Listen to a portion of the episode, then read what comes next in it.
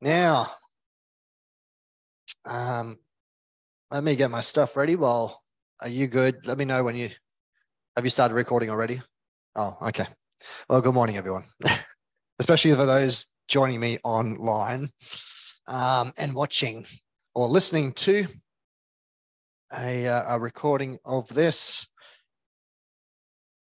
Well, it's good to see some of you um, back from from Easter because the reason I say that is I laid down a, a, dare or a challenge just to join me for the next three weeks. The next three weeks, if you're just new today, will be some preaching that I'm not usually used to. I'm a preacher that does expository preaching. I like to have verses in front of me and I um, expose what those uh, verses are all about. The next three weeks will be topical, they're on a theme. And the theme is about being fearfully and wonderfully made. Asking the why. Why? Is this true? Are we fearfully and wonderfully made? How are we fearfully and wonderfully made? You could say that the themed verse for the next three weeks is based on Psalm 139, verses 13 to 14 where it says, For you formed my inward parts. Obviously, this is the psalmist talking to God. You covered me in my mother's womb. I will praise you, for I am fearfully and wonderfully made. Marvelous are your works that my soul knows very well. That last phrase, that my, you just could say myself. Out of this, I'm trying to have that goal that we would know our God very well. And part of knowing our God very well is finding out what does God actually want from us? What does he want us to do here on earth? What is our purpose here on earth? Now we can be sure one hint, one example of us being fearfully and wonderfully made is the fact that when we look at our fingerprints, we are unique in the sense that no one else here on earth, out of the billions of people who have been born and who are on the earth today, our thumbprint, our fingerprints are the only one. Even if we are a twin, we are still have different fingerprints, which is quite amazing. It didn't happen by accident, as some people believe. And so, as someone has said in the past, you are somebody. Okay? You matter. You are special to God. A lot of us get into this place where we're tempted just to think, you know, does God really care? And the answer is yes. And so the title of this series is, I've decided to say, Five Truths That You Are Thumbody. Five Truths That You Are Thumbody and let's get into it now. Number one, that you were planned for God's pleasure. How do I know that? How can I say that? That you were created for his pleasure. You were created on purpose, with a purpose. Well, Revelation 4, verse 11, gives us an indication as a response because of that. Revelation 4:11 says, "Thou art worthy, O Lord," in the King James version, to receive glory and honor and power. And that's why we're here this morning to give him glory and honor and power to be able to do it together. We should do it in everything that we do. But here this, this morning is special because there's no other time when we can do it together corporately. For thou hast created all things. The Lord has created all things. We know that. But why? For thy pleasure they are, for thy pleasure they exist, for thy pleasure they are around, they are created and were created. You could say everything that was created was for his pleasure. Remember, he created everything very good. It's only once sin through Adam entered the world, then we think, ah, but remember, God did not create that. I just think of that because um, one question, for instance, that I've come across this week was why did God create people to um, have same sex attraction, for instance? Okay. And he didn't. That's a result of sin.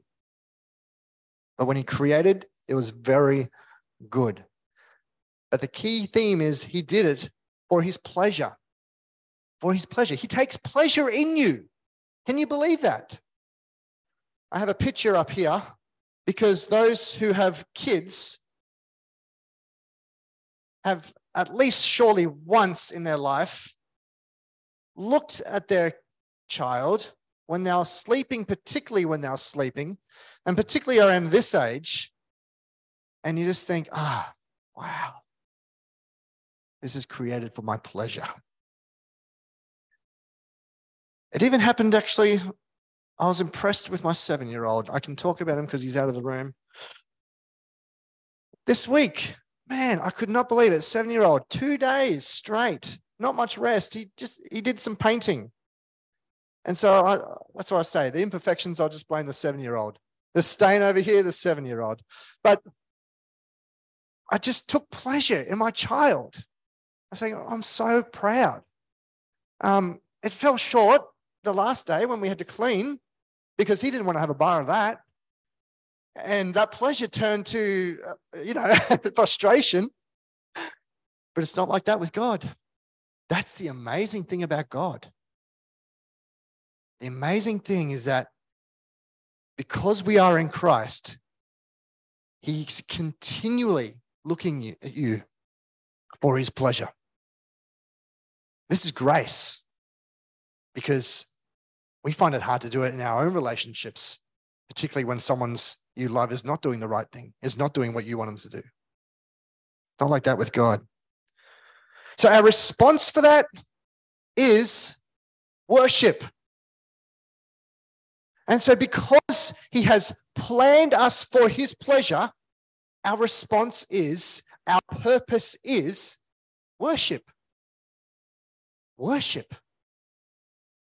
Now, I don't know how it happened and why it happened, but for some reason, we just think of coming to this place, we just think of singing, the times when we sing as worship. But that's not it. That's not worship at all. It's it's it's facets of worship. It's glimpses of worship. It's expressions of worship. That's not just it. I'm looking forward to Romans 12 because we say all of life, all of life is worship or should be worship rather. So the response that God loves me is for us just to love back. That's something that God cannot force us to do. God cannot force this. He doesn't force this. It's something that we choose to do to love back. And as I said, that's just what worship is. So many people, I've, oh man, I've heard so many definitions of worship. And they're all correct. Now, I was brought up to say worship, a revelation, and then a response. I guess I like it to be more simpler than that. It's just expression of love. Just an expression of love is worship. And as I said, we don't just do that through singing. We can do that anytime that we want. We can do that even silently. We can worship. And so here's another, um, I guess, definition is just giving back to God. Giving back. Um, I'm ho- hopefully you're in this room and, and you understand that God loves you. Um, if you don't, if you're still worried about that, if you're still um, doubting that, then and please talk to me or, or someone in this room about why. I can tell you in one sentence um, why God loves, loves you to prove that God loves you. But through that love, we love back. And that's his desire. That's his purpose for us. And this is the number one purpose. This is overall the arching purpose that everyone, every else other purpose feeds off. And that is he desires you to love him back. It's Hosea is an interesting passage in, in chapter six and verse six. Hosea, not Isaiah. Hosea, um, it says, I want you, and he's talking to um, God's talking to you to the Israelites here. I want you to show love, not offer sacrifices. So you see that, that they could offer sacrifices, but not do it out of love. And for us today, for instance, I could even help paint the church and not do it out of love. I could clean the toilets and not do it out of love. I could give money to a, a charity and, and not do it out of love. God wants us to show love. Even more than that, he says, I want you to know me more than I want burnt offerings. I want you to know me. So we'll get into that a little bit more. Because if this is true in our lives, if we want to do what God wants us to do in, in showing love and, and getting to know Him more, then worship should be prior, prioritizing God in our lives. Worship is prioritizing God in your life. And you might automatically think of, well, Mark 12, verse 30 love the Lord your God with all your heart, with all your soul, with all your mind, and with all your strength. And I know the, the heart, soul, mind, and strength is in bold there, but the word, which I couldn't find for any particular picture, is that adjective or the all. All your heart. I think that should be in the bold. All your soul, all your mind, all your strength. You think of your life right now. And when you ask yourself, hmm, what percentage of my strength, for instance, or my mind. Let's say mind. I think mind's a good one because mind is a key. The maturity of our faith is dependent really on our mind, as we're going to get into in Romans chapter 12, verse 2. The renewing of your mind is key. Or your mind. Do we love the Lord God with all our mind? Easy to do that on Sunday morning. What about a Monday afternoon? And so this is why our vision here at Fraser Coast Baptist Church is to see every believer that's associated with Fraser Coast Baptist Church. So whether you are a regular attendee or whether you are a member or whether you're even a CEO Christian, because we have some of those here at Fraser Coast Baptist Church, we want to see every believer actively living out God's design for their life with a purpose so that they would further comprehend or further understand or further know the width and the length and the depth and the height of his love. Why do I have that as a vision? Because I know for a fact that if you understand more of the love of Christ, then you will love more.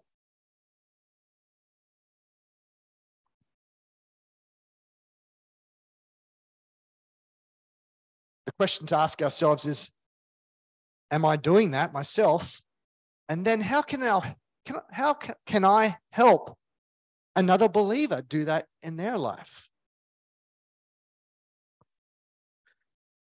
So, number one, your plan for his pleasure.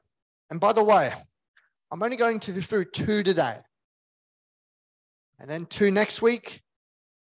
And we'll finish on one the third week on the 30th of April. But number two is where I really want to focus more of the time here. You were formed for God's family. You were formed for God's family. This is something that we have a choice to do.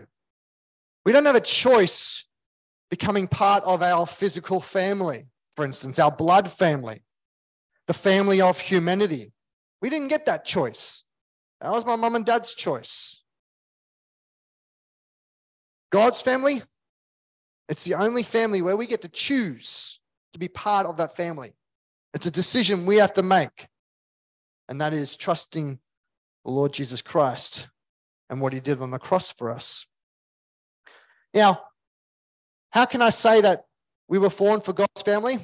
Well, Ephesians 1 gives us some insight into that because God decided in advance, in advance, even before the foundations of the world, even before I think he he um, he started creating the world. Some say since the foundation, it doesn't really matter. But before we were born, I know for a fact that was in God's mind. That he wanted those who would believe in Jesus Christ to be adopted into his own family. He had this in mind.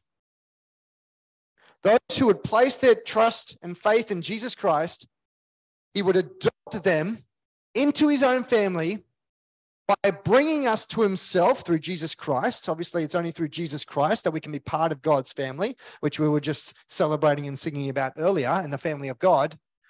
And this is what he wanted to do, and it gave him great pleasure. That's the New Living Translation in Ephesians chapter 1, verse 5. So that's how I can know for sure that when we, when you, when we all were created, this was the purpose to be part of his family. Now, here's the interesting thing when Jesus is talking to his disciples. He says, A new commandment I give to you. Read this very carefully. I know you've, some of you have memorized it, some of you know it off by heart, some of you have read it thousands of times. It says, Love one another as I have loved you. So you must love one another. I get this part. By this, by what? By us loving one another, everyone will know that you are my disciples. Don't get caught up on this if. A better conjunction it would be since. Since you love one another. Everyone know, will know that you are a child of God since you love one another. When you love one another. Do we want people to know that we are a child of God? Hopefully, the answer is yes. So, if that's the case, God chose in a way for that to happen through loving one another. It's not loving our physical family, it's not loving our friends, but loving one another in the family of God. Now, depending on what church you go to, and depending on what kind of people go to your church, that's easier said than done, isn't it?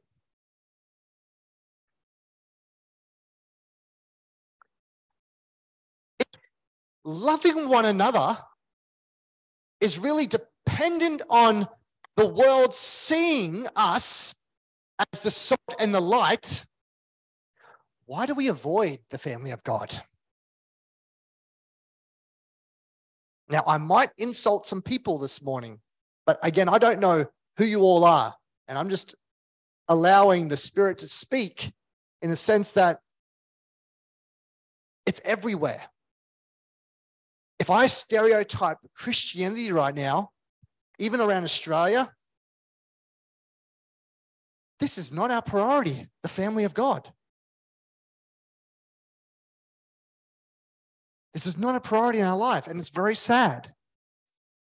When this is how we are to show the world the love of Jesus.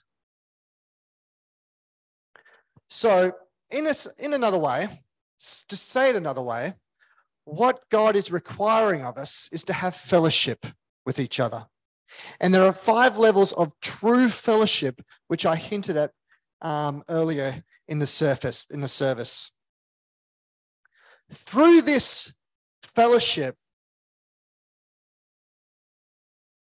in order to get through all five levels, you have to do one thing. You have to do one thing dependent on whether you have the resources to do this. Mostly, you have to be an adult. But there are churches that provide ways to do this through children, and we call those youth groups. But the thing that is required of us in 1 Peter 4 9, the New Century Version says, Open your homes to each other without complaining. Isn't that interesting? Your version might say, Be hospitable. I chose this version because we think of being hospitable just about those ladies that get to do the morning tea. No. Hospitality happens at home. In order for us to be hospitable, we have to open up our homes, not to our friends, not just to our friends, to the family of God. And to do it without complaining. Now, I confess, I'm the first one to confess. I can't say I've, I've never obeyed this fully. There are times when I complain. Ah, oh, what? I have to have the ladies over for the small group. I'm kicked in the other room with the kids. Okay. I'm just doing my part. Level one. This is something that can be only done on a Sunday morning. The fellowship of sharing. This is the basic fundamental level of fellowship. It's very superficial. Sharing. What do we share when we have fellowship? Well, there's a number of things. We share our experiences. And so I'm thankful for Judith. I'm going to give her a promo today. She'll be sharing her experiences today during the fellowship lunch. She's just sharing. We do this at small groups. You just share what's on your mind. We sh- at the start of the service, we're sharing how your week was. It's just sharing sharing your support. Through that, we can encourage one another. Words of affirmation, words of correction, maybe. Sharing your talents, your abilities through service. Sharing your resources. Hey, can I borrow that chainsaw? I need to cut down a tree. There's some fellowship there. I can't just go and uh, ask a stranger we share that fellowship of sharing, but it's very superficial. There's no D&Ms during that chainsaw exchange, especially between, between two men. Sharing your love. Again, it's just another way to share, have fellowship, sharing your love. And we do that in many different ways.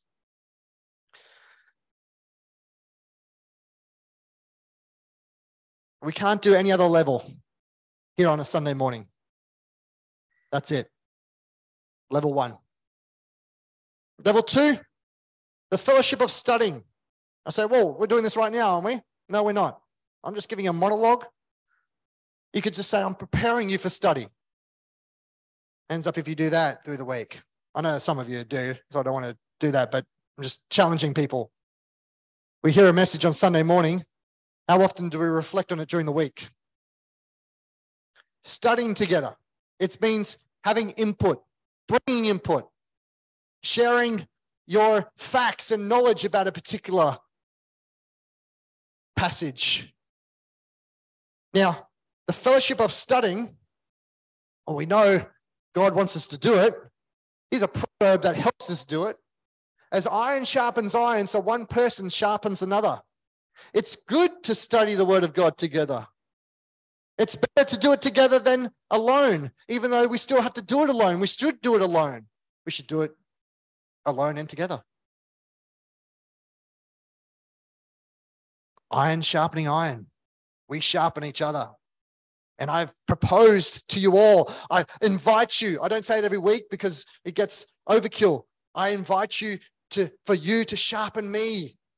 By if I say something here from the pulpit and you disagree with it, oh, I'd love to find out why you disagree.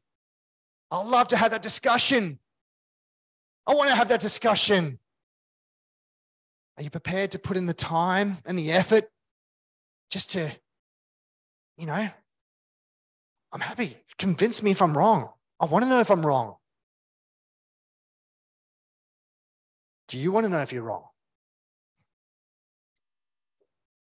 Now, this, this level, fellowship of studying, that is as far as I can get personally on a Wednesday night. Or I think it's as far as, for some, um, Goldie's is a little bit different on a Thursday morning. They might be able to get a bit further, but on, on, a, on a Wednesday night, that kind of small group, unfortunately, I can't get to any other level other than that. And the reason I have Wednesday nights is mainly for new people. You want to get to know me better? Well, come Wednesday night. I'm an open book. You can ask me any question that you want. I'll have a study, right? I'll have a study and as I said last week, we're studying Romans 6 this term on Wednesday nights. But through that study, you can ask me any anything, personal or whatever. Now, there's obviously because I hardly know you, I won't share too much. I won't get to these next levels, but in a way, that's all that can happen. And so I remind you the power of being in a small group in a home is so you can get together with a group of people and have a much deeper level of fellowship. And the next one is a fellowship of serving. Having a group of people where you can serve together. This is my vision for small groups. It's not just that you get together and study a book of the Bible or study a topic of that's uplifting that will help you in your walk with Christ. It's not just about that. It's getting to a level where you can actually go out into the community and you can serve together. With that serving comes a whole new level of fellowship. I got to get to know Laurel a lot better. And she's out of the room, so I can talk about her. I could not believe that you can paint a church in heels. She did it for two days. That's Laurel for you. She'll just tell you that it just gets me some higher ability to paint all the, the parts I can't reach. But ultimately, it's just a case of well, she had some brand new sneakers. She had some old heels. She didn't want to get paint on the brand new sneakers, so she decided just to wear the heels. But we got to know each other on a whole new level just because we're serving together. And that was just in two to three days. Imagine you doing it through a year, a lifetime. Really get to know them. And maybe this is why First Corinthians chapter 3, first, verse 9 says, For we are God's servants, because we can all serve God, but we can do it really by ourselves, can we not? We can serve God by ourselves, but working together, Paul stresses to the church in Corinth, because you are God's field, God's building. Working together is more powerful. And I wonder, I do, oh, I'm pretty sure this is the case on when we look at our veterans. They're not even Christians, some of them, but they've built a relationship. They've gone to the front lines. They've served together with one purpose to defeat the enemy, and they've built some camaraderie that you can't get anywhere else. They've done the deed together. They've built a relationship because they served together. And there's a passage in Ecclesiastes chapter 4, kind of like a warning for us all. This is a this is a strong warning for um, serving and, and being together. It says two people are better off than one, for they can help each other succeed. If one person falls, the other can reach out and help. But someone who falls alone is in real trouble. Is in real trouble. And why are there so many Christians suffering? Because they're doing it alone. They do it alone. And we all do it in the sense that if something goes wrong in our life, the last thing we want to do is go to church. No, I don't want to face people. I'm, I'm too miserable. Whereas those are the people that can lift you up. But it makes sense because it's Sunday morning and that person doesn't give hoots about two hoots about what I'm going through because there's no time to explore that. Hence, ah, if I'm part of a small group, then there's someone, someone to lift me up when I get to the place where I feel like I'm falling.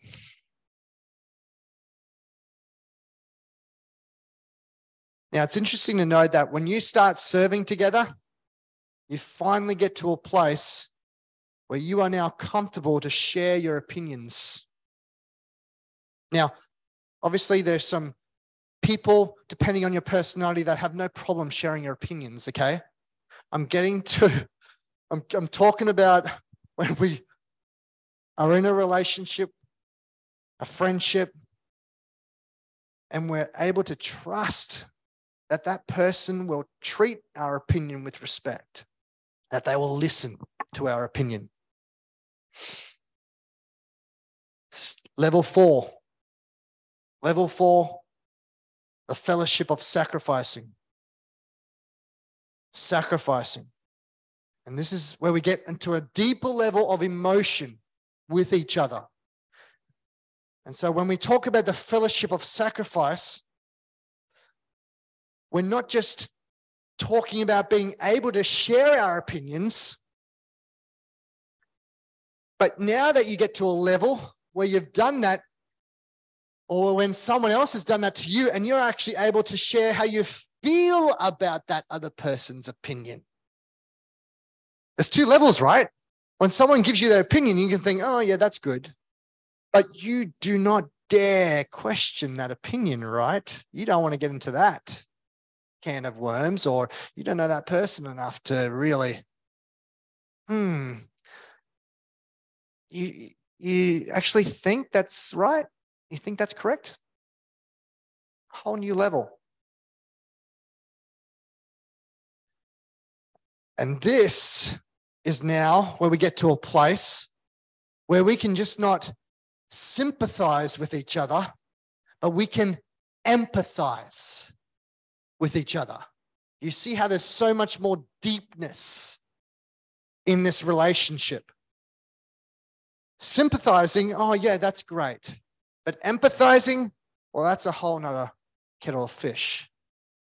Who can you empathize with genuinely in this room? If we were honest, there's not many people. If you're a part of a small group, then maybe yes.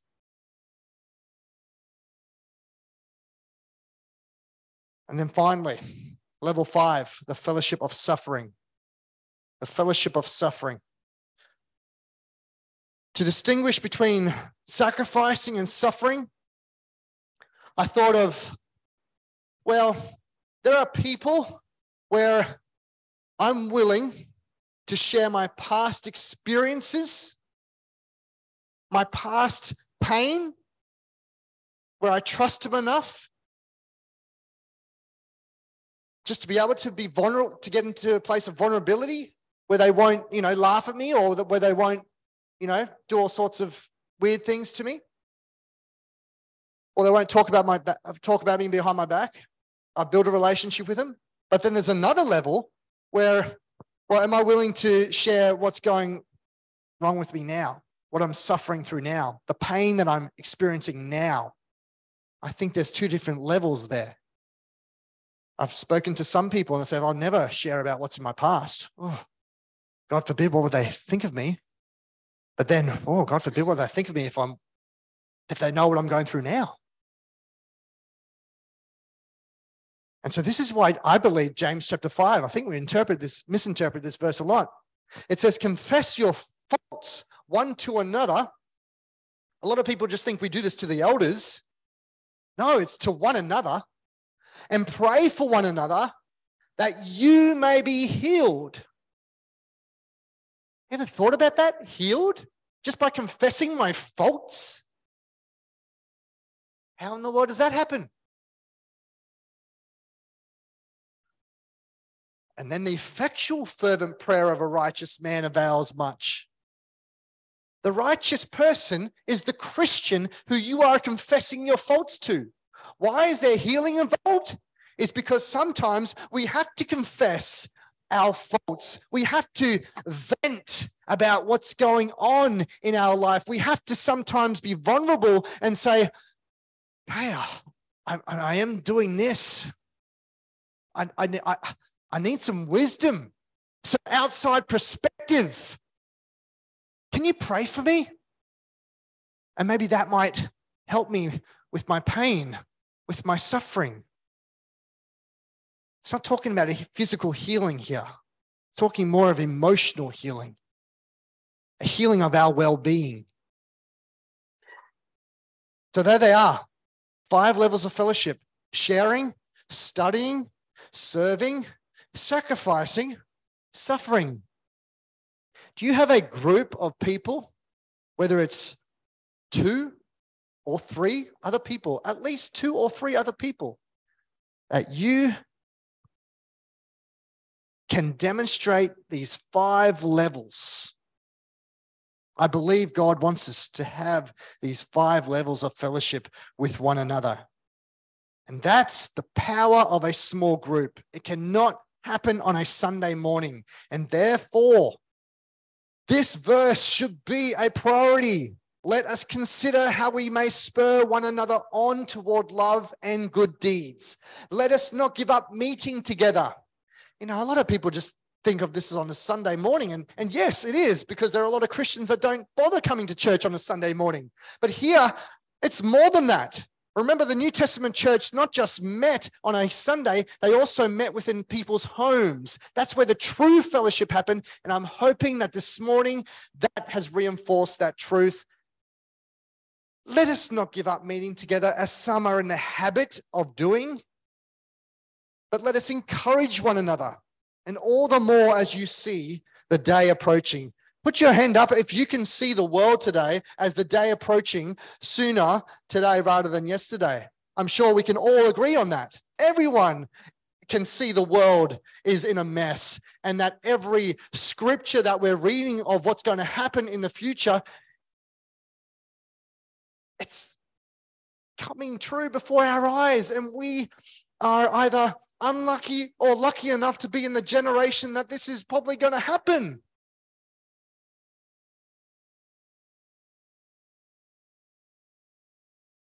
I'm sorry. I'm too busy. I'm too busy. These are the excuses we come up with. If you're too busy, then you are too busy.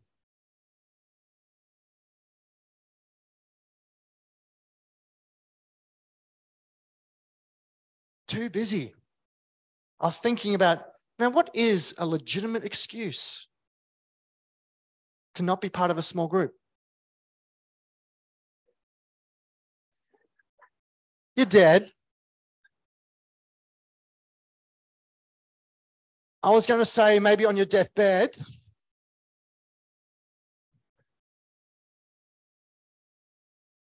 But I think we don't do ourselves any, any favors. And there's so many different aspects of life that I think we make choices that cause us to be busy when we don't necessarily need to be busy? Which one's more important? The things that are making your life busy or your faith in God and strengthening that? Coming back to loving the Lord your God with all your heart, mind, soul, and strength, and then knowing more of his love. Where through that, we can not just build each other up, but maybe even have the opportunity to lead an unbeliever into knowing who God is and what Christ has done for them. Fearfully and wonderfully made. I hope that you can join me next week to get the next two purposes that God has for each and every one of us. Please, if you haven't signed up for a small group, do it this morning. Please, if you know that your schedule is too unpredictable, that you're not available at the same time, host your own group so you can be flexible in determining the times that you meet. I know this church will be stronger because you will be stronger if your fellowship with each other strengthens. Heavenly Father, we just thank you for being a God that firstly has created absolutely everything. We thank you that you've come into our hearts where you empower us to be the person that you want us to be and to do those things that you want us to do. But still, in the same way, you give us choices, and it's out of your love that you do so. Maybe we need to respond by loving you more, by worshiping you in everything that we do, by glorifying you in everything that we do, prioritizing you, maybe. Whatever is the case, Father God, I lay it over to you and allow your spirit to work in and through us. Embolden us to be witnesses, to be light, to be salt, to fulfill your purposes here on earth, as you've instructed us to do in your word. We thank you because we give you all the praise and all the glory. And it's in Jesus' name that we pray. Amen. Well, this is a, a song of testimony. I was hoping to use